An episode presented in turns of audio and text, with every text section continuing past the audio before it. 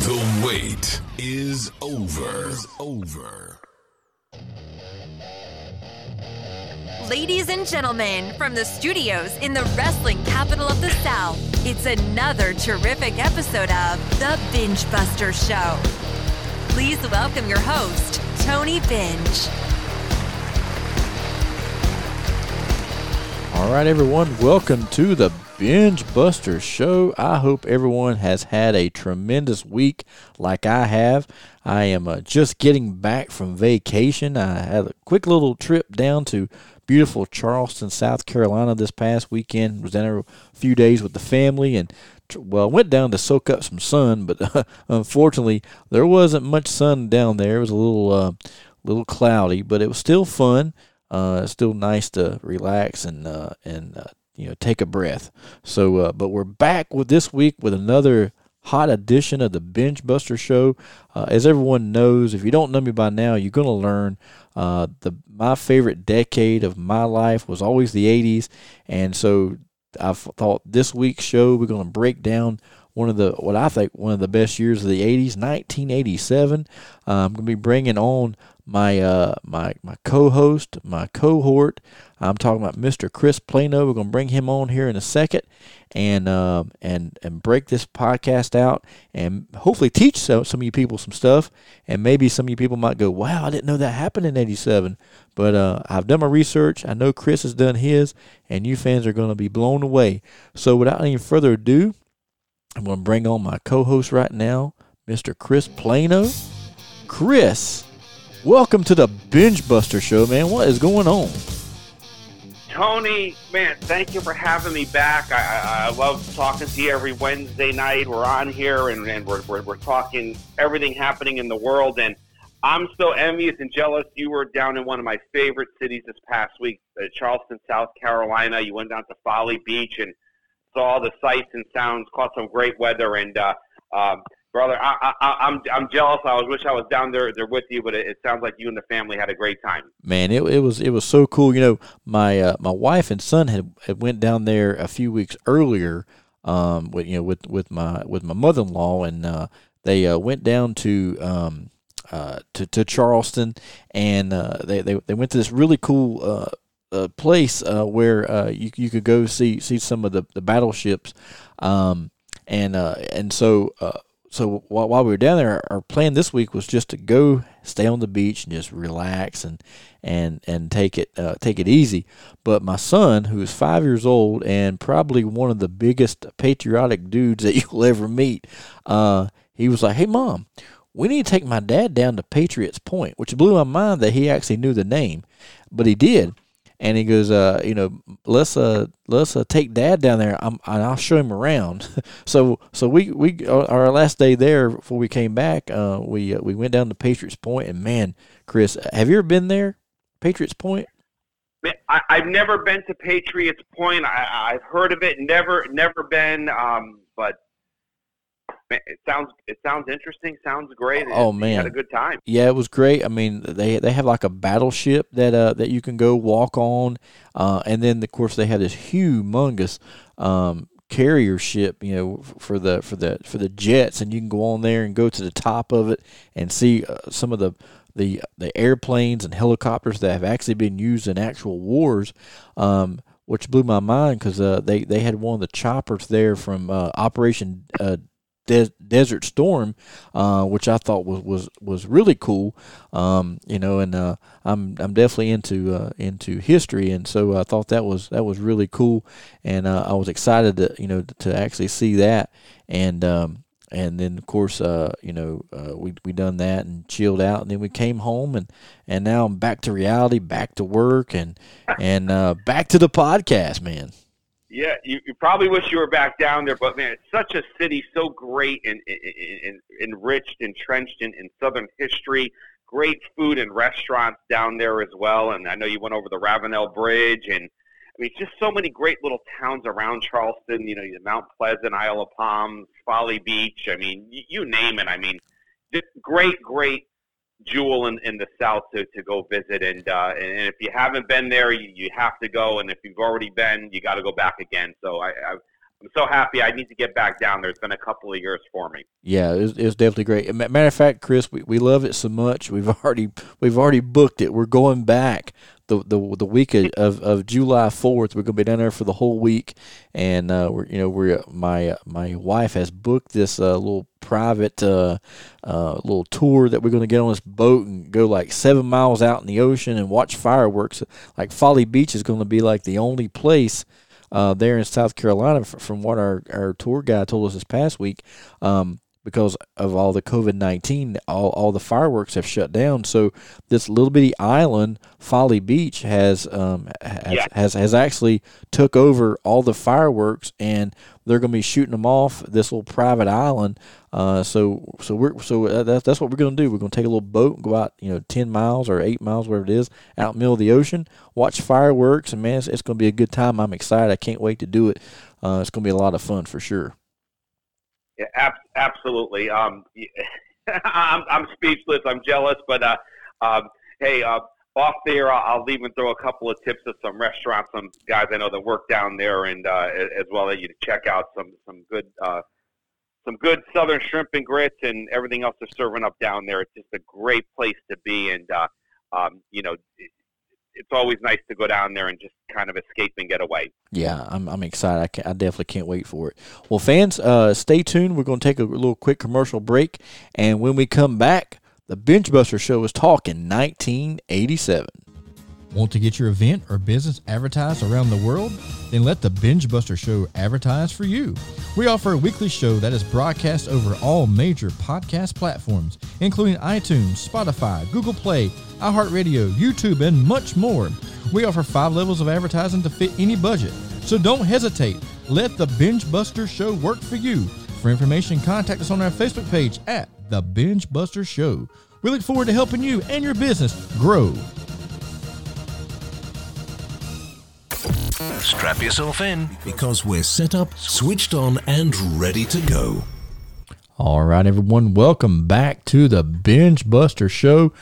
Chris and I are going to be talking about our one of our favorite things in the world. I'm talking about the 80s, and uh, 1987 is the year that we're talking about this week. Chris, tell us about your memories, if you like me and have any, uh, from 1987.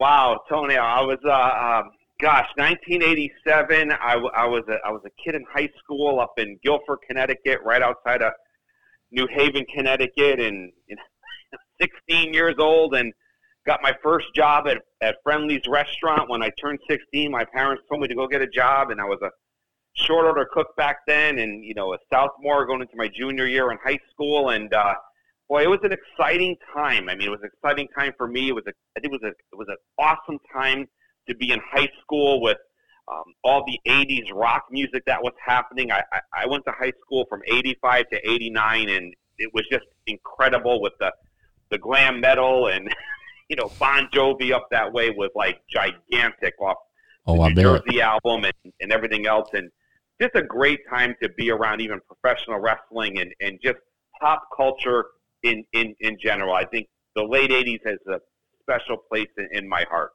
Yeah, definitely. So I, you know, I remember in '87 I was in middle school, and you know, middle school is is, is like that. It's, it's that time in school where you're kind of learning yourself, you're learning your style, you're you're you're, you're kind of coming into your own.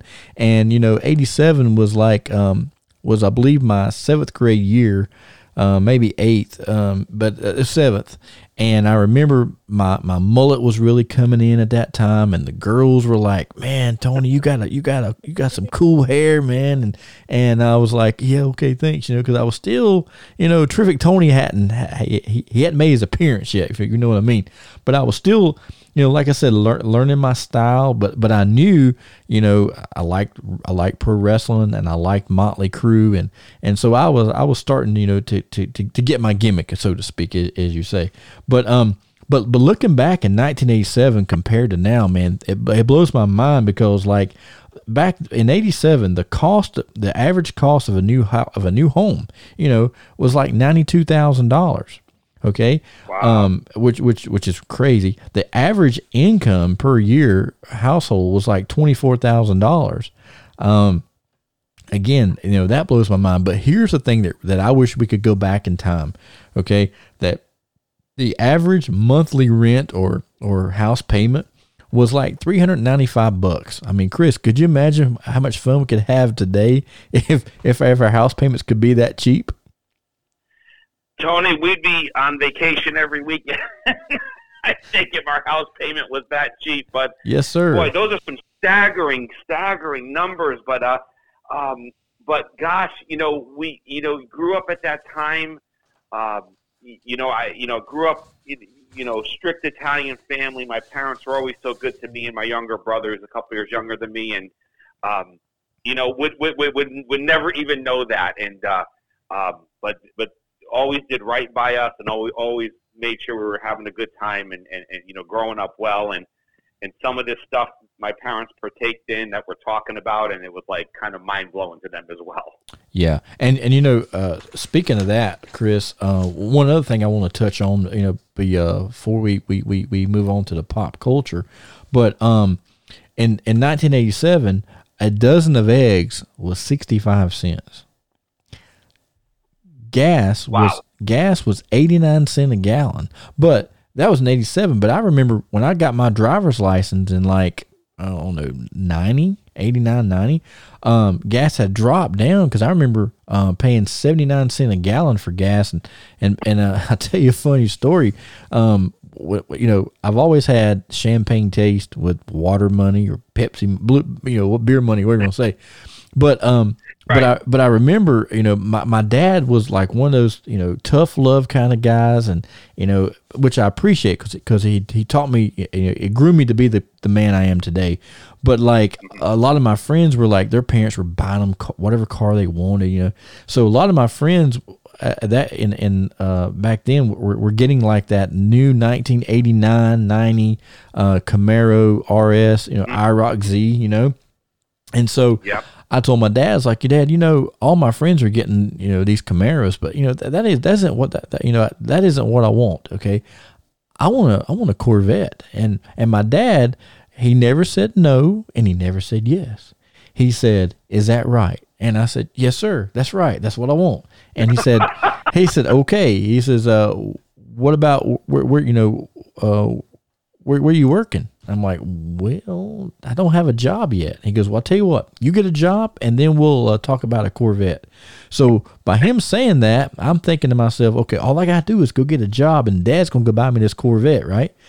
So, uh, so anyway, long story short, one day, you know, I'm sitting at the house and dad's like, hey, uh, you want to um, skip school today? And I'm like thinking to myself, is this is, is he setting me up for something? Is this a trick question? You know, and I'm like, uh, sure, Dad, I'll stay home. So I go back in my room and I pull out my Nintendo and I'm playing, you know, Super Mario Brothers.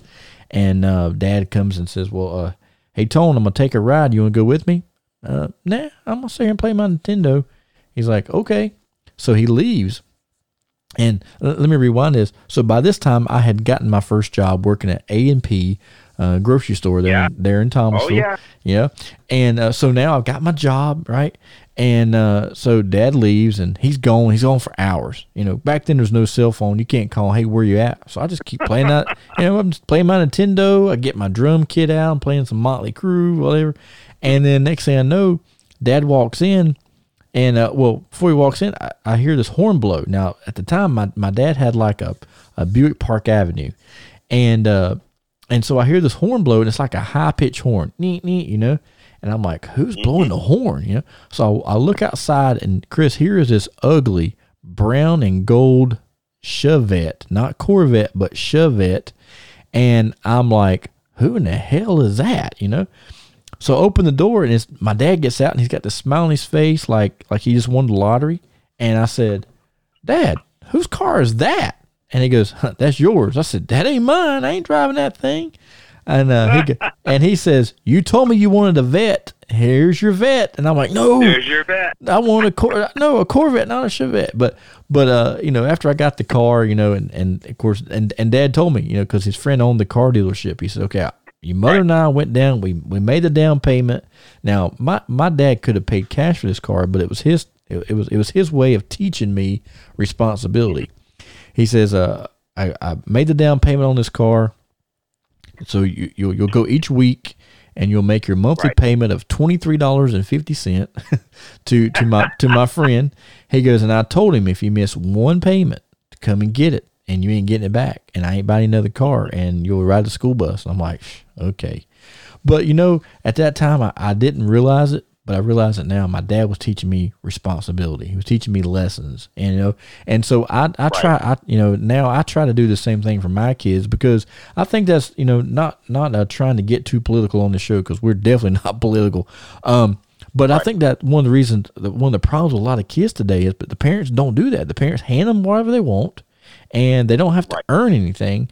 And then once they get out in the real world, they feel like everybody, you know, hands them everything they get. You know, it's crazy. But, but so, Dad, I know you're in heaven, but thank you for teaching me that. But, um, but I, you know, I, I didn't mean to get on that. On. I, yeah, I didn't didn't mean to get off on a ramble, but I just wanted to share that because No. I thought it was funny because it because when when I heard this eighty nine cent, it reminded me when I had my license, it was seventy nine cent, and I could fill up that Chevette for ten bucks and drive for two weeks on it, and it was just great great times. But but speaking of cars, in nineteen eighty seven, Chris, do you know what the number one selling car was? Boy, in '87. Ooh, God. Um, And it was a cheap car too, but it was the number one selling car. I'm gonna say. Well, I'm probably gonna be wrong, but the first car that I ever bought was a 1989 Ford Escort. So I'm gonna go with the Escort or the Ford, but I'm probably wrong. But I'll, I'm gonna go with a Ford. So is uh is is so is Ford Escort your final answer? I'm gonna go final answer just because I'm in love. I think I'm still in love with the first car I ever bought in my life. So I'm gonna go final answer Ford Escort. You are exactly right, Chris. In 1987, Oh my god, you're not kidding. Yes. oh my god. I'm telling you, hey, that, that's amazing. But yeah, in 1987, the number one selling car was a Ford Escort, and you could buy a brand new one for like 6,800 bucks. Well, Tony, I, I, this is a true story, and I had no idea you were going to ask me that question at all. I That's bought great. my first car in 1990. It was an '89 Ford Escort that this guy was selling. I bought it a year. It was a year old, and Oh, I wow. bought it for like I- it was like twenty four hundred dollars. I bought it for, and I I paid for it. My I saved up my money Mhm. working part time at Friendly's for several years, and paid for, it, and that was my first car, my freshman year in college. You uh, And uh, yeah, you, you can't back back in those days, man. You cannot beat. I mean, I, I remember going to the dealerships, you know, with my dad, and uh, you know, Ford Escorts were everywhere. It's like everybody was buying them, you know, and and then they came out with the Ford Escort GT, which was which was really a cool looking car. Right. But that was a huge seller for Ford. I mean, that was huge. It was economical. Yeah. Great gas miles back then. Gas was cheap. Um, you know, I, I, I kind of I, I don't like to compare other companies, but it was just it was a reliable car, and people were buying American. I mean, they were Oh, yeah. buying American back then. Yeah, So it was, you know, it was, you know, and, and for Ford, that was the economical car for people to get on the road. And yeah, and I'll tell you, I had it, it crushed me when I sold that car. I think I had that car for about, gosh, I want to say maybe ten, at least ten years, probably twelve years. And I, I finally sold it because I bought, obviously bought another car, but that was my first car, and and uh, it was a Ford Escort, two door hatchback, and boy, that thing got me everywhere. I mean, it got me everywhere. It was reliable, and Mhm. you know, and, um, I'll never forget it. Uh, it was a black Ford Escort, and it was a, it, it, it fitted me perfectly. It was automatic, and um, boy, all right, hey, I'm I'm glad I got your your, trivia answer. yeah. uh, You're right, right on the money right there. So I thought, yeah, that that that's definitely that's definitely awesome. Um, all right, well, let's now get into the pop culture uh, of 1987. There's so much to talk about, and I and I know you know we, I've got tons of notes here. We can't hit them all, but um, but but we're definitely going to try our best to hit you know the, the the the most popular ones, and and hopefully educate some of our listeners that that may have forgotten or didn't know about some of these these cool things that happened uh, in 1987. Now, there there was a guy there there was his, there was his voice okay that was really popular that came out in 1987 and was was pushing the envelope when it when it come when it came to to cartoons um and uh and when uh, you uh, hear hear this clip that I'm about to play, Chris, I know that you can put yourself in this guy's shoes because I know I've been there plenty of times.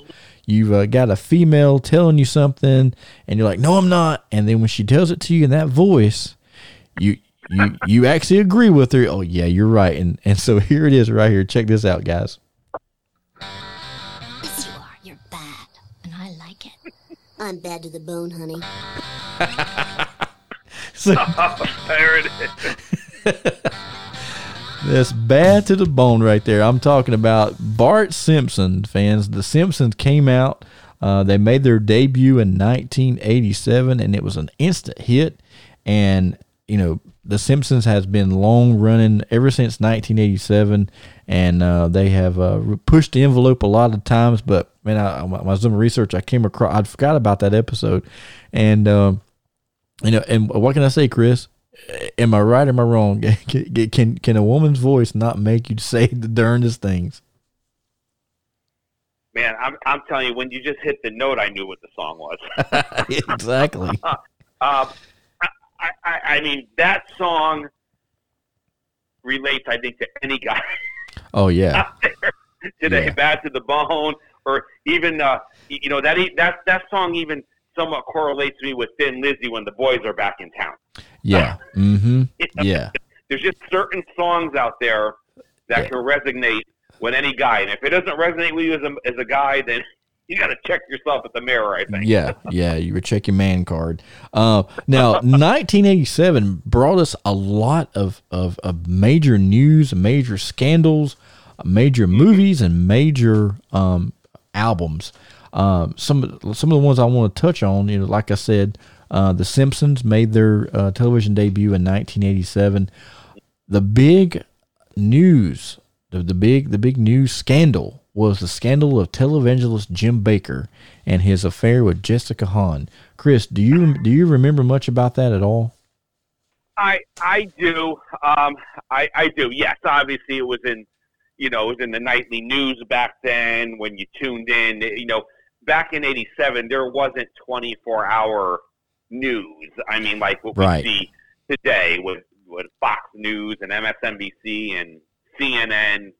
Uh, but yes, I do remember that. Um, yeah, I mean it was a it was a scandal of of all scandals and Jim Bakker. There was religion involved. I mean, you got a, there was a myriad of things involved, but that's you know they were kind of springboarding off of cable television, and, and things were going national then, um, and it was just a crazy, crazy time. But the, the '80s were kind of like the decade of decadence as well.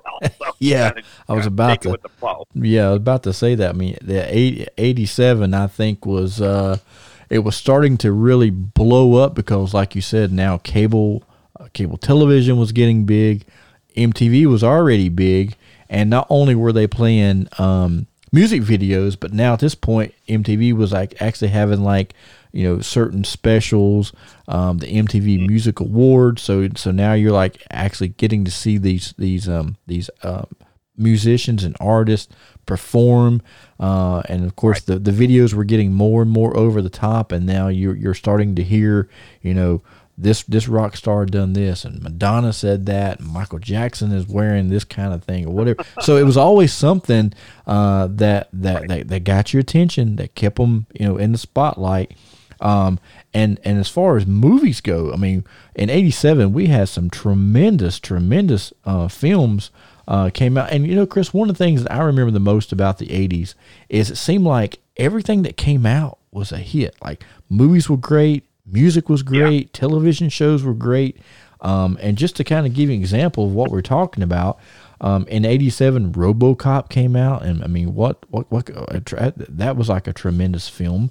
Um, Lethal Weapon, uh, and of course, one of my all-time favorites with Robin Williams. Good Morning Vietnam. you remember that show? that was a great movie. Yes, I, I do. I do. Yeah, there was a lot of, you know, the I, I think the, reason why everything kind of exploded in the 80s, there was a lot of technology going on, um, not just in the music scene, but just in movies as well, and animation and 3D, and you have just a lot of different things going on. And, um, you know, and I, it, it seemed like no matter what you put out there, it, it was going to be a hit, or they were going to have a run at it. And there was just a lot. Of, there was a lot of different things, and even you know, the movies were evolving you had closed circuit television. Then you started having pay per views, and, and and it just it was just a lot of and this cable television. Everyone was just cashing in on it because that's how people were getting their information back then. Yeah, and that's how you were feeding them, and and and they were buying it at the end of the day, and and that was their entertainment. Yeah, and then uh, of course to kind of finish out our our pulp culture edition of this show, um, you can't leave out the music. I mean, music of 1987 no. was it was tremendous. I mean, Michael Jackson, you know, he he had the, you know, in '83 he came out with Thriller, and that that that album blew up, and it was tremendous. And everybody thought, okay, Michael Jackson can't top Thriller, but then he re- kind of reinvented himself a little bit. Uh, started getting mm-hmm. a little, you know, a little, little, little, to the right there a little bit, but, uh, but he came out with the album Bad, and immediately, I mean, as soon, soon as soon as Bad was released, it shot right up the, you know, right up the charts. Um, then, then, then of course you had Janet Jackson come out. Um, um, Whitney Houston came out, and you know she had right. her, her big hit. I want to dance with somebody. Uh, yeah. But but but I think one of the things that that like like if we look we look at it today, we're like no big deal. But in '87, this was a big deal. Uh, when when uh, George Michael uh, left Wham and went solo, um, he came out with a song called "I Want Your Sex," and I remember watching MTV, and they actually had an, an 800 number that you could call in and vote if you really wanted to see this video on MTV because they were talking about banning it just because it said the word sex, and it was very, uh, you know, a, a very a revealing type video. Um, and but but in today's world, it would be like no big deal. But back in '87, it was a huge deal. You know. Yeah, oh, absolutely. Oh, yeah. I mean, you're talking now, you know, and George Michael was pushing the envelope at that time. And talk about a risk. Breaking away from Wham, very successful. Yeah. At what he was doing, and then going, um, and then also came out with Faith that year as, as well. Yeah, yeah. Also, as a matter of uh, fact, uh, I Want Your Sex was one of the was one of the singles off of the Faith album, if I remember right. Right, absolutely, and you know, uh, you know, I, I don't know at that time how many people, you know, knew George Michael was was, was gay, or right, you know, yeah. or at that or at that time, it was really hidden back then. I mean, no one comes out today like they are today, you know, in the LGBTQ community, and and and things people are more open.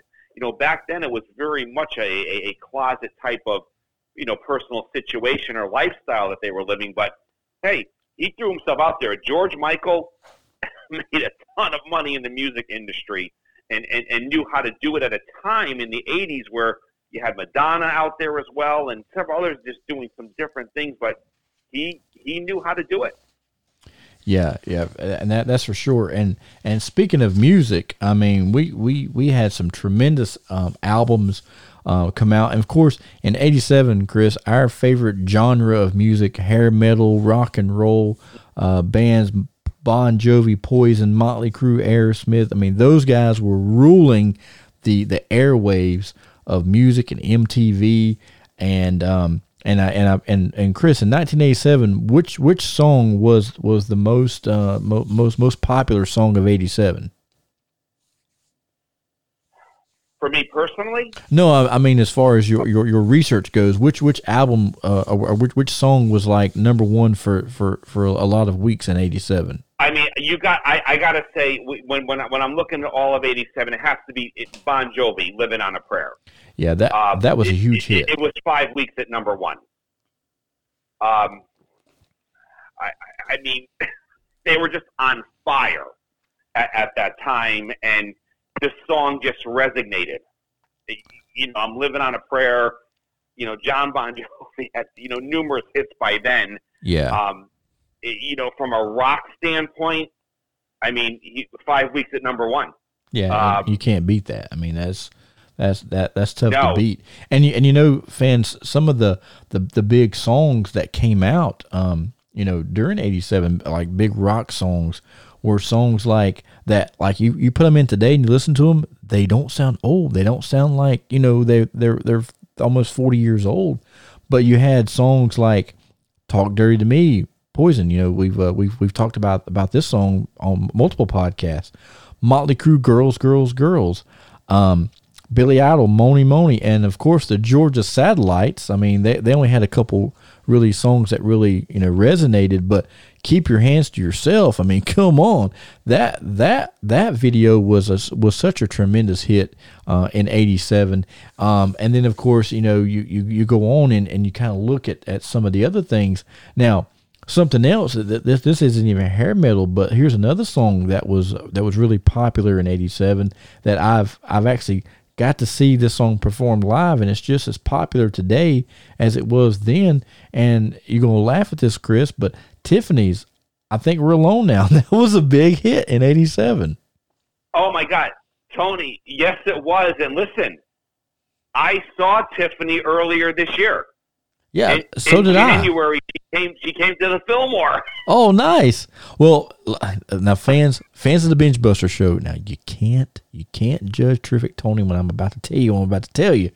But last year, my wife twisted my arm and talked me in mm-hmm. to taking her to go see New Kids on the Block. And Oh.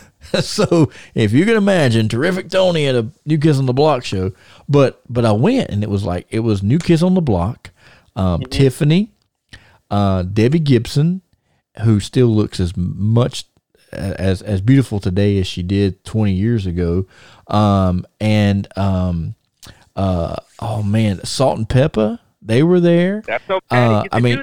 I mean, it was it was a tremendous uh, uh and, and oh, and naughty by nature, and it was such a great. I mean, you know, when when of course for us when we hear New Kids on the Block, we're like, okay, yeah, whatever, that music sucks, but seeing them live and seeing how all the bands and all the artists interacted because like the the the uh, name of that tour was called the mixtape tour. So it was just like a mixtape. It wasn't like okay new kids are, go, are going on last. And no it wasn't like that. New kids came out they sang one song then they left the stage and then tiffany came on and she yeah. left. And and it was re- literally a mixtape concert where and and listen to that songs took me back to my childhood and i was so i told my wife i said thank you for um asking me to take you to this show because it really took me back to my childhood and to a lot of great memories. And and that's and that's one of the things i love the most about music because it doesn't matter where you're at what kind of mood you're in or what with me, if I hear a certain song, man, it takes me back to a happy time in life or or or an event that I, I was at or you know something. But but I, but music is like a time machine for a lot of people, and it's for me for sure. It it is. Boy, I'm I'm, I'm Tiffany. I actually saw her in January here in Charlotte at the at the Fillmore. It might have been even early February. Um, and uh, um, she sang three songs.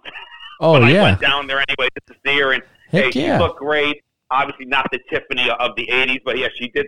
I think yeah. She's not one of the she's not two or three fifteen no more. Now she's like No, forty five. no, no, no. but no. Hey, but but, a, a still a good show. yeah. it was an awesome show, and hey, people had MTV shirts on, and they were dressed up in spandex in the '80s, and and that those were the times. And hey, a testament to Bon Jovi, five weeks at number one, and they had some competition that year. You two, with or without you, was three weeks. Um, even Heart with Alone, which was a very dark song, song for them Mhm. um, was was was three weeks for Ann and Nancy Wilson, and then here's another one, another three weeker at number one in '87, Los Lobos with La Bamba, which was huge. Huge, and and, and not, not only that song was huge, but so was the movie. I mean that that, that movie La Bamba, the the, the the the story of Ritchie Valens. Man, I still I still watch that show, and and you know one of for, for me, Chris, I watch movies, and and certain movies have classic lines that you'll always remember, and sometimes you might take those those lines and and, mm-hmm. and insert it on a, in a conversation with one of your friends, and immediately they they know that you're talking about whatever movie. but in La, La Bamba, there's this there's a scene where his his stepbrother is talking to Richie, and he says, "Richie, man, you always got that guitar with you, man. Do you?" And Richie goes, "Yeah, I even sleep with it." And he goes, "With Yeah. no hole." I thought that was great. Absolutely, yeah. but it was great. I mean, a great, a, a great, a great movie uh, that that basically told the story of Ritchie Valens. And man, in the fifties, you know, I wasn't born yet, neither were you. But just going back and watching and, and seeing some of these songs by Ritchie Valens, man, if he hadn't been killed in that car wreck, he he might have been as popular as Elvis. the potential was there. Yeah, for the sure. potential was there. The opportunity was there. I mean, it's like you would never know. I mean, you just never know, but it makes you think a little bit at the same time. Yeah, yeah, for you know, sure. what, what, what, what it potentially could have been. I mean, you know, 1987, uh, pop culture, music, movies, like like we said earlier. Uh, so, so, I mean, we could do a whole podcast for two hours if we wanted to, and just break down these songs. But I mean, I I, I definitely want to want to get to our to our to the wrestling part because most of our fans here at the Binge Buster Show are wrestling fans, but also. Our, our our fans are a lot like are a lot like you and I, Chris. Our our two favorite things in this world is going to be rock and roll and wrestling, and that's kind of what our Yeah. podcast all as covers, and what I like to cover each and every week, and it because it's a passion for me, a passion for you, and and uh, and of course we we, we want to hopefully um on on the podcast that we don't have guests that we we hope that uh, we can entertain you, but not only entertain you, but educate people. Uh, some of the younger listeners or some of the older listeners that that may not even realize some of the things that happened uh, in these years, and uh, or you know bring back memories, you know, kind of the way it does for you and I. Um, but but some some some great songs. Um, any any other uh, songs or albums that, that, that you recall from '87 that that uh that uh kind of stand out in your mind? Boy, you know, we kind of touched upon them all. You know, we, we did talk obviously about, you know, a couple of, you know, shows back about U2 off the Joshua Tree tour of 87. Um, you know, you know, I will say there was one song on there, and we haven't touched about it uh, this evening. That did uh, was at number one for one week, but every woman loves this song, and if they don't love this song, I don't know if they do. But Gregory Abbott, one week was number one in 1987 with that song "Shake You Down," Shake you down, And- yes. Mm-hmm. and that is like the R and B That like is a song that says, "Hey baby." song for the ladies. And, uh, that's like, "Hey baby." leave it at that. That's kind of like you know, you know, back back in the '70s, everybody's like, "Put on some Barry White," but no, in the '80s, you you you you you put that song on, you, you invite your girl over, you turn on the fireplace, you turn down the lights, you put that song on, and hey baby, it's Space Mountain all night long. you know what I mean? there it is. I'm glad you made me bring this one up, Tony, because I know we talk so much on, on the rock and pop, but that was a great song. It And It was was. a great I mean- video too on MTV as well. I Yeah. mean, great exposure for him Yeah, Um, yeah, for sure. as, as, And- as well. And uh, And uh, and Chris, I'll, I'll I'll tell you another one that that I liked too. Uh, back then was um, I just seen it a couple minutes ago. Oh yeah, Kim Wilde, you keep me hanging on. That video was tremendous. hmm Yeah, I, I mean, it was great exposure, both for bands and even for single musicians that, that didn't have bands behind them. They were really just, you know, working off of MTV and, and videos, and, and they were putting together creative. Uh, they had great producers and creative people behind them, and they were really just promoting themselves or bands, and, and that's just the way it was back then. Much, much different than Mhm. today. And Um, and and Chris, I'll, I'll tell you I'll tell you something else that that really um I, I like like to touch on too before we move on to uh, to our to our main event of the Binge Buster show. But even in '87, some of the songs that were popular like in the '50s and '60s were like making a comeback and be reintroduced to the world. And and I think like in my opinion, the uh, number one old song that become new again uh, by the same artist was Benny King's "Stand by Me" because that you know when when that movie came out and then that song was Right. was re- was re released. I mean, I never heard it until I heard it then, and and and I started singing it. And my dad goes, "That's an old song." I'm like, "No, it ain't. It just came out." Goes, no, that song was out when I was and. So uh, it makes sense, and and even I mean, and, and and that's that's what I'm talking about. I'm like, in '87, it was so Talk great because royalties. yeah. Oh yeah. Yeah. And and I I I would I would beg to i would I would argue this with anybody, but I bet Benny King made more money off of that song in '87 than he did when it first came out. You don't see that today. No. You just don't see that anymore. Nope. Nope. You just don't. Not at unless, all. Well, we did a little bit with Ratt, but the Geico was round and Yeah. round. coming Yeah. back. But uh, you know what I'm saying. Right. Yeah. Yeah. For sure. I mean, it's you just uh, don't see it on mainstream radio anymore, no. like we were seeing it back then in in the mid to late '80s, even early '90s. It just doesn't happen any. It's just not in that business model anymore. No, it's it's definitely uh it's definitely a whole lot different than what it used to be. That's for sure. All right, fans. Well, we're, we're going to take another quick break, and when we come back, we're coming back with the with the big event of 1987, WrestleMania three, coming up right after this. This week's classic flashback. All right, fans, welcome back to the Binge Buster Show. Uh, Chris and I just got done breaking down 1987's pop culture and music and all that great stuff and great memories there. And now uh, we are going to be talking about the big event, WrestleMania 3. And that was a tremendous, tremendous uh, event for the WWE. Uh, it was the third annual WrestleMania pay per view uh, produced by the World Wrestling Federation at the time, now WWE. It was held on March the 29th, 1987, just a few days after my birthday. It was held at the Pontiac Silverdome in Pontiac, Michigan, with an attendance of 93,173 people. 12 matches on the card, with the main event featuring WWF World Champion Hulk Hogan defending against the eighth wonder of the world, Andre the Giant. What a tremendous, tremendous event this was! It grossed on the the uh, the the door.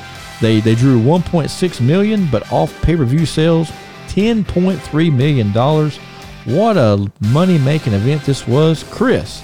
WrestleMania three, man. What is your thoughts? Tony, um, when when you look back at the history of professional wrestling from a you know a pay per view standpoint, a closed circuit television standpoint, uh, you know you know today obviously with a lot of live streaming going on, this was the pinnacle for not only the WWF, but I think also it was pivoting to where wrestling was going. Um, in, in other federations, other alliances out there of where the industry was going. And this was the event that Vince McMahon was going to make the premier event that we were going to be the leader in the professional wrestling industry. I mean, 93,000 people in the Pontiac Silverdome, a million watching on closed circuit television, and millions watching on pay per view. This was. It was much bigger even than the WWF, I think, when you take a, a half step back and look at things. Yeah, you know, WrestleMania one was eh, it was it was a big event. It was something new.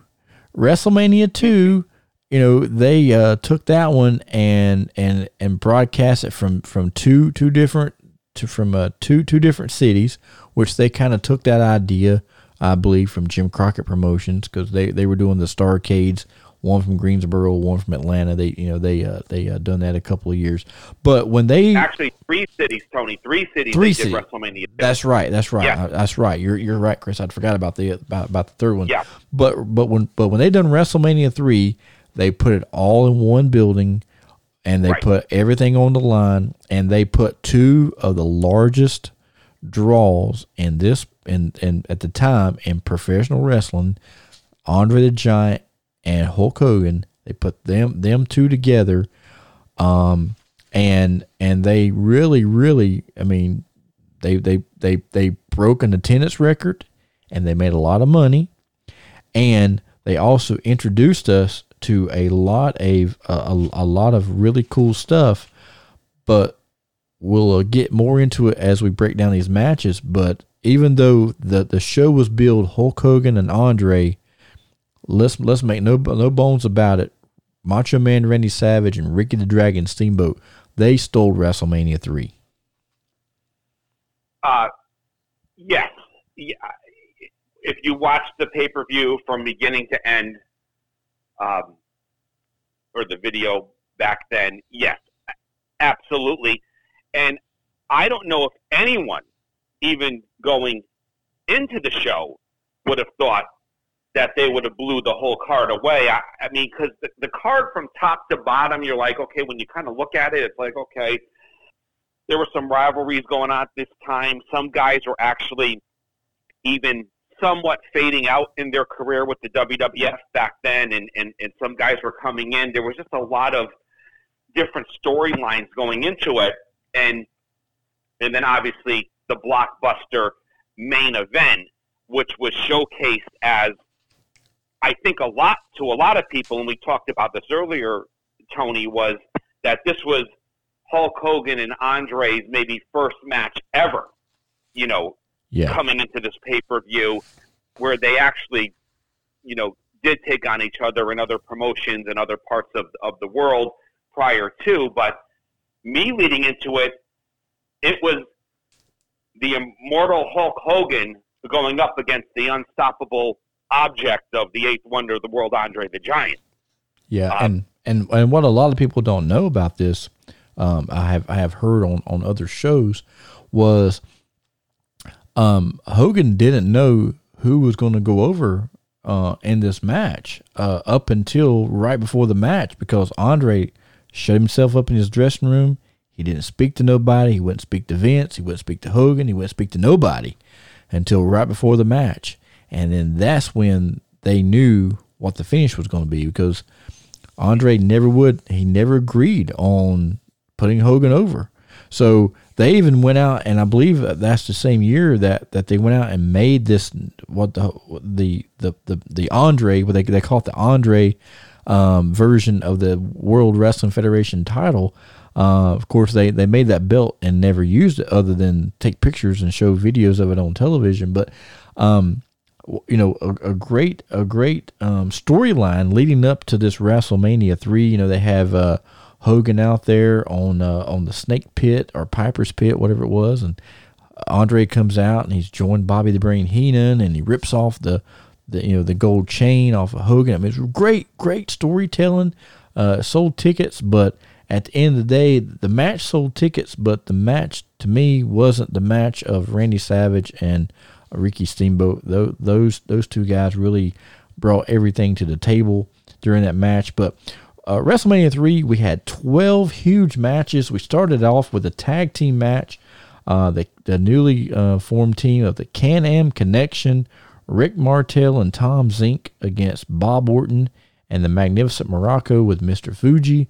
Um, that match lasted about five minutes, and then we go to a singles match. Um, Billy Jack Haynes uh, versus uh, Hercules with Bobby Heenan. Uh, then, then here was the match that that real that really uh, got me, Chris, and I'm gonna get your take on this one. It was a six man. Uh, l- back then we called them midgets. Today we call them little people. But you had Right. Haiti Kid, Hillbilly Jim, and Little Beaver uh, against King Kong Bundy, Little Tokyo, and Lord Littlebrook. And at the end of the night, all the uh, the midgets turned on King Kong Bundy and joined up with Hillbilly Jim. Remember this? Yeah, you, know, God, I mean, you know, you know, Tony. When I looked at this match, and and the first two matches were respectable on the show; they were the openers. But you know, I felt so bad, even as a teenager, for King Kong Bundy, who main evented WrestleMania two in a cage against Hulk Hogan Mm-hmm. is now a year later in the third match with Hillbilly Jim, who was a was a you know the hillbilly country guy gimmick with the horseshoe around his neck and the chain, Yep. with a bunch of midgets running around the ring. Yeah. Um, I mean, I just don't know how you. But it, it was a comical match. Mhm. But I, I really felt bad for him because Bundy was just so over in the WWF, and then this was Vince McMahon, you know, moving guys along in, in their careers and things that were happening. And but hey, Bundy, I think took one for the team for this show. Yeah, he did. He did do that. Now, uh, I want to I want to give some of you binge buster listeners and Chris, uh, you, you may or may not know this story, but um, several years ago, I was on a show, and um, they they had a midget match on the show. Okay, uh, the only problem was they had a midget match, but only had one midget. The other one didn't. The other one didn't show up. Okay, I walk in the building. As I'm walking in the building, uh, the promoter grabs me. As a matter of fact, it was uh, it was uh, our guest from last week, um, Matt Houston. Uh, Yeah. him and another guy were uh, were uh, co-promoting a show together. We walk in. He says, "Tony, man, brother, how's it going?" What do you want, man? I know you want something because you're being real. what do you know? What do you need, man?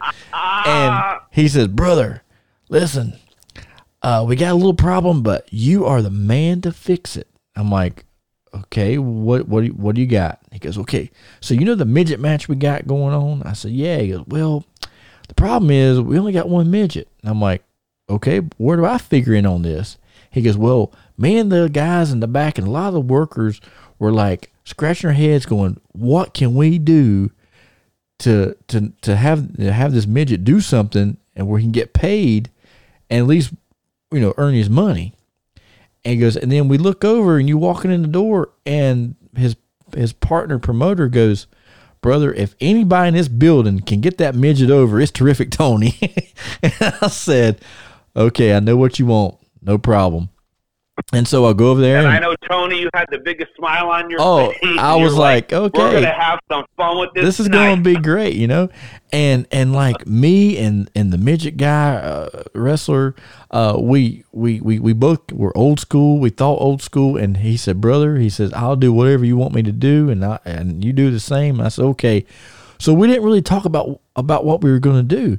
So we get out there and we're doing a few spots and and it just you know you know me Chris I like to have fun. I like to joke and and, and pull ribs. So I tell the I tell the guy I'm like hey brother uh, when I when I when I charge you move and give me a hip toss. He said you gonna hip toss me? I said no you're gonna hip toss me. And he goes oh that ain't gonna look good. I said it's gonna look fantastic. I'm gonna fly in the air for you. Come on let's do it. And so as as we do it, he um he, he- we do the spot and he hip tosses me. And I said, "Get it again." He says, "You're crazy." I said, "Get hip toss me again." He hip tosses me the second time. I go down. I look at the ref. I said, "Ref, you're next." I run to the ref. The ref hip tosses me. The place is going insane. And uh, the midget guy goes, Brother, I ain't never gave anybody a hip toss in my life. he said, You were up in the lights. I said, Yeah. I said, I had to do it. It was fun. Um, but it, but it was a good time. You know, I enjoyed it. It was funny. Uh, and of course, I, you know, after I'd done it, I didn't even, you know, th- th- this match didn't even cross my mind um, because there were so many spots on in this match I could have stole, but I didn't. I just kind of, you know, I done my own thing, and he done his thing, and it was it was comedy, it was funny, and uh, Chris, I even let him pin me. It was just it was just tremendous, and he thanked me for it. He goes, "Hey, brother," he goes, "I appreciate you doing that for me." He said. He said, I don't think there's any other guy in this world that, that would have dropped a pin to me. And I said, Hey, I said, we're all here to not only make money, but to have fun. I said, and the people were, the, the people were not expecting you to to win. So why not you win to blow them away? And he goes, Yeah, I like your thinking. So um, it, it, it was fun though. I enjoyed it, but uh, it was it was a lot of fun. I wish I had that on video. I, I do have some pictures. If some of you fans want to go back and and like the uh, terrific Tony fan page. Uh, if you like that page, go through and there's actually pictures on there of him giving me the hip toss. It was it was it was tremendous. I loved it. But uh, Man, that's oh, man. Yeah. Hey, and only so many guys out there can say, "Hey, I, I, I, I wrestled a midget in the ring." Right. Yeah. I mean, not not not many people. Not many guys let, go let- let- that. let me tell you people something, okay? Th- This is how committed I am to the wrestling business, okay? And the 27 years I've been lacing up my boots, I have not only wrestled guys bigger than me, younger than me, older than me, dumber than me, but I have also wrestled midgets and I have wrestled a couple females in my time. And I ain't talking about the females after the show, I'm talking about during the show. And so it's been so I have I have I have done it all. I have done it all, my friends. and, and Tony, you have done it all, and I and I know your philosophy always when you walk through the door, no matter how big the building is, how small the building is, what's going on, it's always about the show at the end of the day. It's about the people I know that that's your you know, a lot going. of people have you know paid their their hard earned money to come be entertained, and I'm not going to be one of those guys that goes out there and tells the promoter, "Well, I ain't going out there and wrestle no girl. I'm not going to wrestle this guy." No, you you want me to do it? Well, I'm going to. I'm going to make sure I. You might be putting me in a match that probably ain't. You know, people are going to think is funny, but but I'm gonna do my best to be the most entertaining match on the show. When they leave, they're they're gonna remember that. They're, they're they they you know the guys that are killing themselves with barbed wire baseball bats and bleeding all over the place. You know, they might think about that match, but when they leave, they're gonna say that match was crazy. But that terrific Tony guy, he he entertained me. He was funny, and and that Right. that's always been my mindset because that's what Jimmy Valiant taught me when I went to his wrestling school. Was like you know he says you know, if you be different than everybody else. So if you got guys out there with black hair, make your hair blonde. If you got guys out there wearing black, wear white. Always stand out, look different from everybody else, and give the people what they came to see. And that's that, that's always been my philosophy. That's what was taught to me, and and I you know and I try to you know try to transcend that on every show I'm on. eh, You know when I can. But getting back to WrestleMania three, because this ain't this ain't terrific Tony Tonya three. This is WrestleMania three, and the next match on there, uh, Chris, uh, th- th- this match was kind of like one of those matches where I, I would like to saw him with somebody else, but handsome Harley Race versus the Junkyard Dog. Loser must bow to the to the loser. I mean, the loser must bow to the winner. Um, of course, uh, uh, Harley ends up winning, but of course, Junkyard gets the the final laugh at the end. He takes the the, the you know the, the robe and the crown. But um, four minute match. What's your Yeah. thoughts, Chris? I mean, yeah, they, this was they were still doing they were doing the King Harley race. Um, you know, angle into this match. Fa- Fabulous Moolah was was you know escorting Harley race to the ring. Bobby Heenan. You had JYD. JYD did the bow. It was a four minute match. Um, you know, Harley at this point of his career was in his mid forties. Yeah. Um, so I mean, you know, at, at- at this point, you know, it's it's it is what it is. But a little cliff note here: immediately after this match, they took it backstage, and Vince McMahon interviewed Hulk Hogan to set up the match with Andre that evening. With the storyline of that interview, that Hogan was the champion for three years, but there was still a lot of doubt at that point. Andre going into this match. So a quick match to go to a really a pivotal interview for, for the main event if it was staged that way. But Harley Race was the winner and, and, and, and remained the king. Yeah, yeah, and, and and I enjoyed the match. I mean, it was very entertaining to me. Mhm. Uh, I love seeing uh, uh, Harley throw that headbutt, and now you, you know you got you got Andre. I'm sorry, Harley Race with the headbutt, and then you got Junkyard Dog with his headbutt. So it was almost like the battle of the headbutts. But uh, but uh, it, it, I you know it, was- it was still a fun match to watch. Um, taking us now to our next match. That, now this this was a team that I, that at the time was was was one of my favorite teams in the WWF. Um, the Dream Team, Brutus the Brutus Beefcake he wasn't the barber yet, but Brutus Beefcake and Greg the Hammer Valentine, um, and uh, and Dino Bravo, uh, and Johnny Valiant in, in their corner uh, against the the the Rougeau brothers, Uh, of course, the uh, dream the uh, dream team wins uh, four minutes three seconds. Um, then we go to a hair versus hair match, and they build this as uh, Rowdy Roddy Piper's final match. And he done this match, and of course he left and went and, and went and made a few movies before he made his made his return. But uh, Rowdy Roddy Piper against um, adorable Adrian Adonis with Jimmy Mouth of the South Hart. Um, then from there, we go to a six man tag team match Dangerous Danny Davis and the Hart Foundation uh, against the British Bulldogs and Tito Santana.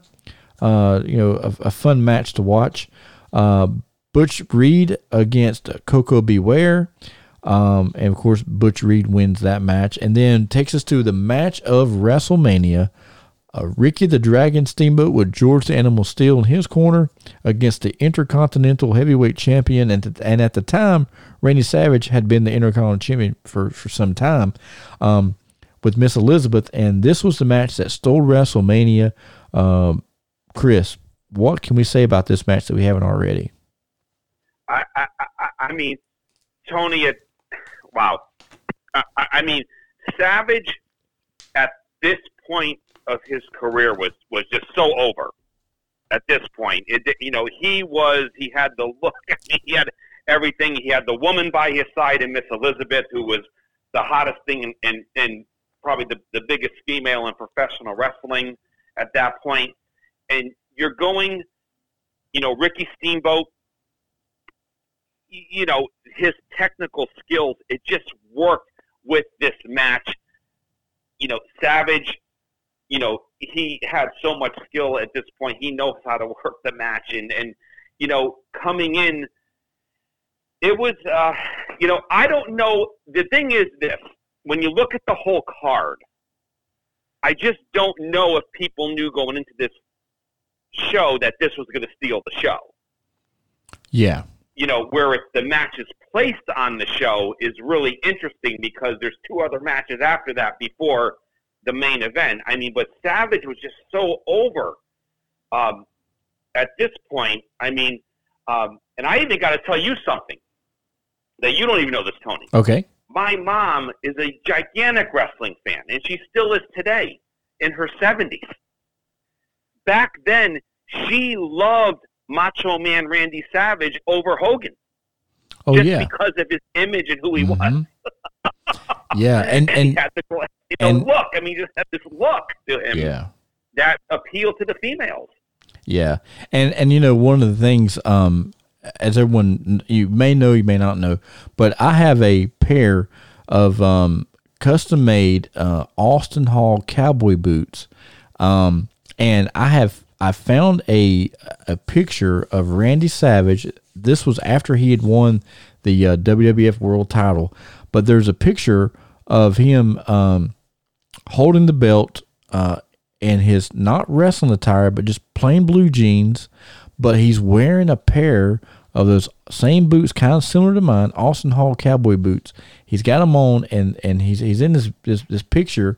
And I found this picture the other day, and I was like, oh my gosh, Randy's wearing boots like mine. And and then I went back and noticed that a, a lot a lot of his um, attire that he wore outside the ring uh, were definitely several pairs of Austin Hall cowboy boots. Of course, his was made out of patent leather, and uh, a lot of them he wore on TV. But this particular pair I'm talking about, where he was sitting on a pier, holding the world title belt, kind of glaring up in the air, like, "Man, I've got the whole world in my hands," kind of thing. And and but he's wearing a pair of those boots, and I'm like, man, everybody had those Austin Hall boots. They were so popular, they were so great, and I'm I'm thankful that I actually own two pair of them.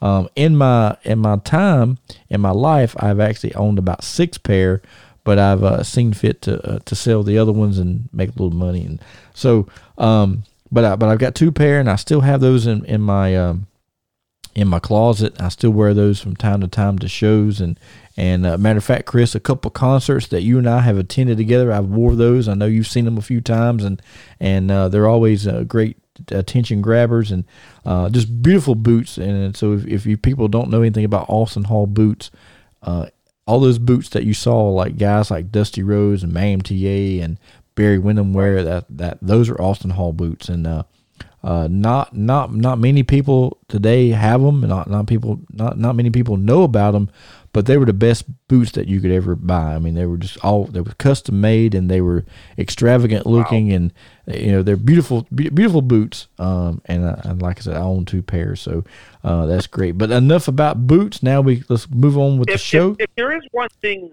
I could say, Tony, about this match, mm-hmm. you know, Steamboat works so hard at the 15 minute mark, wins the title. Yeah.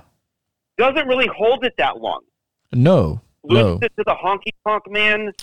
Yep. Um, you, you, know, several months later, and then makes his jump to the NWA with the legendary matches with the Nature Boy Ric Flair. Yep. Well, you, you know, off of this match, I mean, which was kind of interesting in Steamboat's career because his, his career was interesting in the mid to late '80s. Yeah, well, you know, I I've been on a few shows with with uh, with uh, with Steamboat, and I actually asked him about that one night, and I said, Ricky, I said, you know, I said they they built you, you know, they they built your feud up with Jake Roberts, they built your feud up with uh, Randy Savage. You finally get the Intercontinental title, you hold it just a few months, and then you drop it to Honky Tonk Man. I said, uh, you know, what happened? He said, my wife got pregnant. And I told Vince I needed yeah. time off, and if and and he said, well, in order to get the time off, you're gonna have to give up the belt. And he said, okay, that's fine. I give up the belt because my family's more important. So that's the reason why uh, yeah. Steamboat didn't hold the, the Intercontinental title very long was because you know he went off and and um, and and and had his son and and and and Chris. It's amazing how this world goes around, but um, I've actually uh, got to be on a few shows with uh, with uh, Ricky's uh, uh, son, uh, Richie, and he's just like his daddy, very humble, very quiet, you know, reserved guy. Yeah. Um, but I'll tell you a funny story. was you know. I, I, my, my, my real job, my shoot job, I, I work in the school system, and just so happens the school I work at, uh, word got out, hey, you know, that Tony guy's a wrestler. So the principal calls me in the office one day and he says, hey, I need to talk to you. I was like, okay. He goes, um, uh, so so you do this wrestling thing? And I'm like, yeah, I've been doing it for a long time. He goes, oh, I think it's pretty cool. He said, you know, we used to have a a, uh, a wrestler's son used to go here. And I said, oh yeah. He goes, yeah. He goes, uh, you know, a, a, a Ricky Steamboat. And I said, yeah. He goes, well, his son Richie went to school here. And I said, oh. He goes, yeah. He says, uh, he said he was he, he he was a heck of a wrestler. And I said yeah. So well you know he went on and we, we talked about it. So and so years later when I'm on the show with with Richie I tell him I say you know I I, I work at the school you used to go to. And he's like oh that's so that's that's amazing sir. And he's calling me sir. And I'm like having to look up to this guy because he's so tall. I'm like you ain't gotta call me sir. Just call me Tony. We're we're on the same page here man but uh, but it's funny how how how how the world goes around like that. You you, you know you idolize Ricky, and then now you, you you get to to know his kid, and it's like his his son's the same as he was. You know, uh, very very laid back and everything. So I thought that was really cool. And uh, you were talking about the Honky Tonk Man. Well, the Honky Tonk Man was actually on uh, WrestleMania three. Uh, Honky Tonk Man with Jimmy Hart against Jake the Snake Roberts with Alice Cooper. Chris, oh here here we got two of our favorite things wrestling and rock and roll all in, in one match um, and of course leading up to this match uh, we talked about this uh, before uh, on my podcast when I actually had Jake the Snake Roberts on my show. But he talks about this. They he sent uh, the the production company supposedly was sent out to get a guitar to break over uh, uh, Jake Roberts' head, but they go out they don't buy a cheap guitar they buy a really good guitar and so whenever and they didn't gimmick it. So when jake when uh, honky tonk goes to hit jake the jake the the drum the guitar doesn't break but and actually what it does it hurt actually really hurts jake roberts. It hurt hurt a few oh. of his, his vertebrae in his neck because he hit him so hard with it. Um and of course you know he took a little time off to get better but he had enough time to get better and come back uh, and and face the honky tonk man uh, here at um, at WrestleMania. Do, any any uh, remembrance or thoughts on this match, Chris? I you know I kind of wonder what was going through both wrestlers' minds walking to the ring, trying to follow the match prior. Oh yeah, uh, unbelievable. I, I, you, you know, because the match prior stole the show. Yeah. Here we are, okay. Jake Roberts with the snake, okay. Honky Tonk, do gonna do his thing. Yeah, he had Alice Cooper. I'm ready from school's out for summer, aren't you? Yeah. Um, you know, it's it's you, you know it's you know like where's this match going? Um, you know, we're trying to get to the main event. You know, I don't know if Jake Roberts has the most fastest guy in the ring. Um, just trying to follow the match before, you know, how this was booked, I don't know. But, you know, it, it was a match. Honky Tonk came out on top. Um, obviously, Jake got some revenge at the end with the snake and everything. But, um, boy, I, I don't know. It's kind of like just, um, you know, I don't just know where, you know, overall in their careers where they were. I mean, late in their careers, um, I don't know. It's just it's it's kind of a a gimmick to me, just with the guitar, Alice Cooper, Honky Tonk Man. Yeah. You've got a lot going on in this match. Yeah, a lot going on. You know- uh, and like you said, uh, Honky Tonk Man and Jake Roberts both both solid workers. I mean, Right. I, I can't say enough about Jake Roberts. This, this guy, um, it, he's always thinking. Uh, his psychology in the wrestling business is bar none. Um, but uh, you know, putting them right after the Jake, uh, Ricky Steamboat, Randy Savage match is definitely definitely hard to follow. Um, which takes us to the next match that would be even more hard to follow. Um, the Iron Sheik and Nikolai Volkov uh, with their new manager Slick against the Killer Bees, B. Brian Blair, Jumping Jim Brunzell, uh, and of course Iron Sheik and Nikolai Volkov. Uh, they, they, they go over in this match. This match lasts five minutes forty four seconds. This is like the match before um, the big the big match. Now, if I was booking this show, I would have put Ricky Steamboat and George, uh, Ricky Steamboat and Randy Savage uh, right before the the main event, but I can see why they didn't because I think Vince kind of knew uh, which match was going to steal the show. But during this time, he was going with the bigger guys, and that's the reason why we got Hogan and Andre in the main event. Uh, speaking of Hogan and Andre, this match is the big match, the, the main event of WrestleMania 3. This is a match that everyone came to see. At least that's what they billed it as. Uh, 12 minutes, 1 second. Hulk Hogan retaining the WWF World Championship over Andre the Giant with Bobby the Brain Heenan.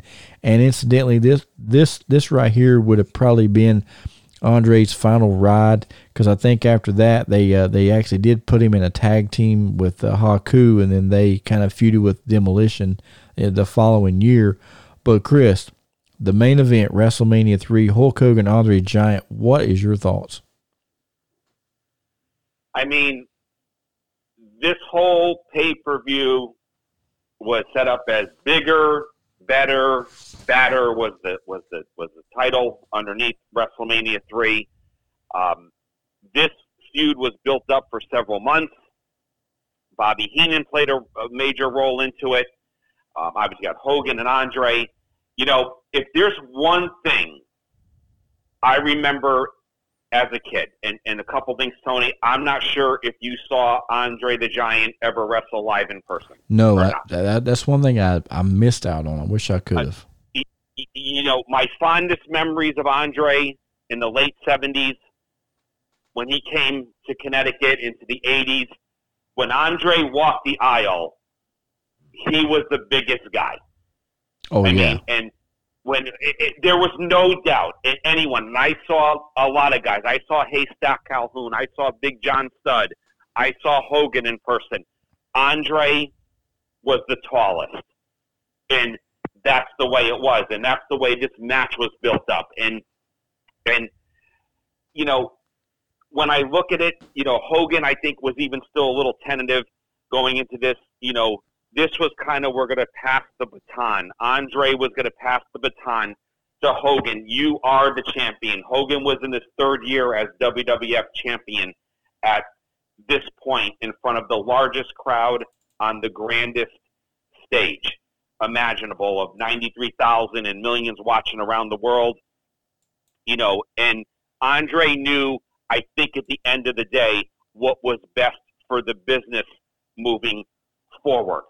You know, in in this match, and and for Hogan, this was going to catapult him even you know much more much more beyond um, what it was. The, the the the hype was probably a whole lot more than what the match was. uh, Right, in yeah. the ring because Andre was really at the tail end of his career. You know, at this point, you know, he, when you think about it, he did stay on to the WWE a couple more years, but it was really the tail end of his career. Um, you know, compared to where Hogan was in his career at this time. Yeah, yeah, for sure. I mean, it was, uh, but it, but it was definitely a uh, a a solid um, a solid show.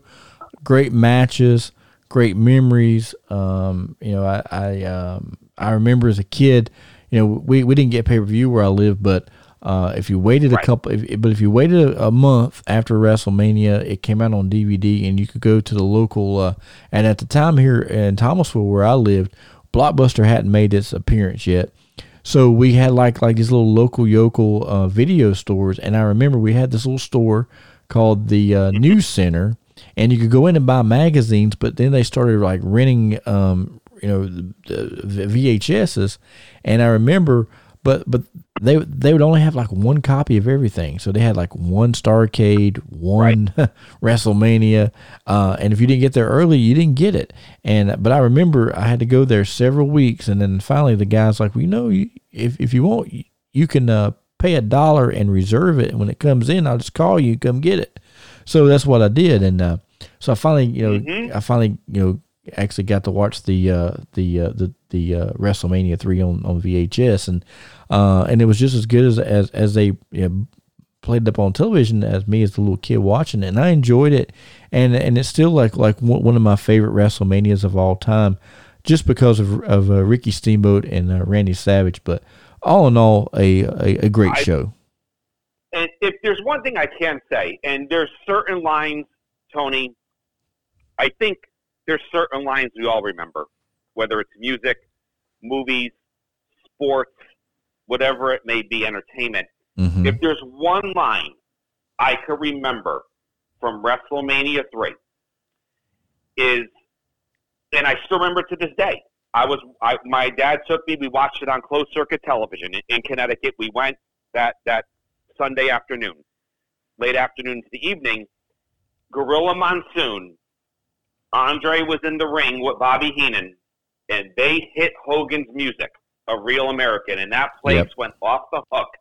And when Hogan hit the curtain, Gorilla Monsoon said, 93,000 plus are greeting the heavyweight champion of the world. And here's Hogan coming, he's spinning, and, and Hogan walked.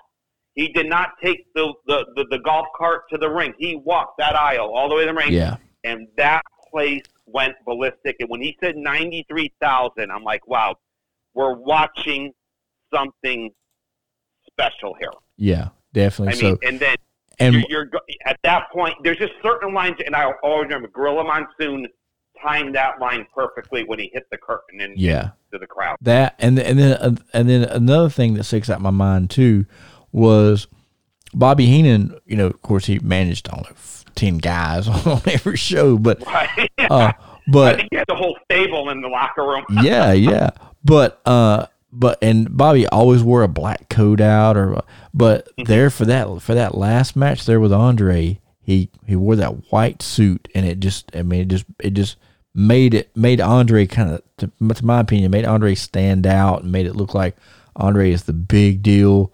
Bobby's got the white suit on, and it's just I mean it, it, it was tremendous. Yeah, I mean, you know, and and and at the end of the day, it, it worked. And you know, the biggest thing about this particular pay per view was, um, you know, I wasn't really a big fan of the WrestleManias following this one, the the, the next couple, because this one was so big. It was like, how do you top this?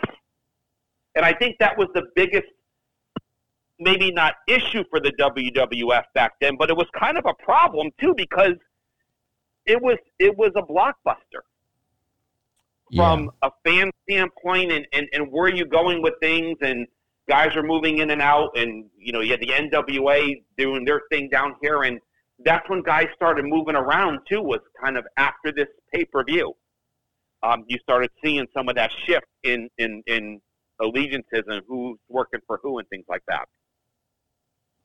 Yeah, it was definitely a uh, a uh, definite uh, uh, definite thing for him to uh, uh, to, to, wear that suit out because it, it was just it was just it was it was it was a great show. I, I thoroughly thoroughly enjoyed it. I will say this: off of WrestleMania three, the popularity grew even more of just wrestling around the world, and so many other people made more money just from the casual wrestling fan that would watch other wrestling and just around the world.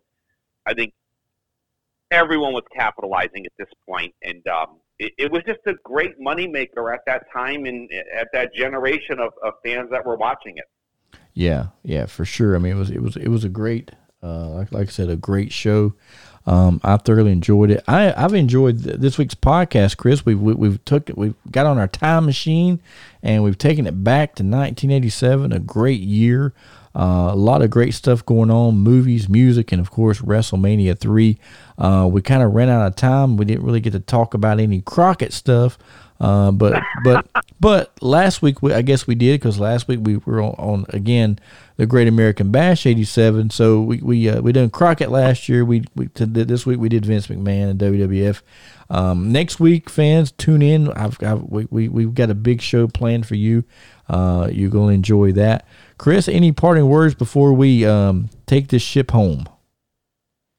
Tony, this has been great, and uh, you know I, am just so tickled pink. You make me a, a, a part of it every week, and uh, you know I, I love just you know putting my little knowledge and, and two cents in, and and you're you're really taking me back in a time that was very special to me, and and and I really cherish a lot on a just a personal level. And hey, whether it's rock and roll, wrestling, pop culture, whatever we're talking about, it, it's all good. And uh, you know, and you know, like I said, it was just a great time for for just me in general. And um, you know, hey, let's let's keep it going. I I, I don't know where you're going to throw at me next, but whatever you do, I'll I'll be ready to catch it and, and, and take the ball and run with it. Yes, sir. It's going to be great. And and by the way, fans, I just want, want, to tell you fans this before we leave the air tonight.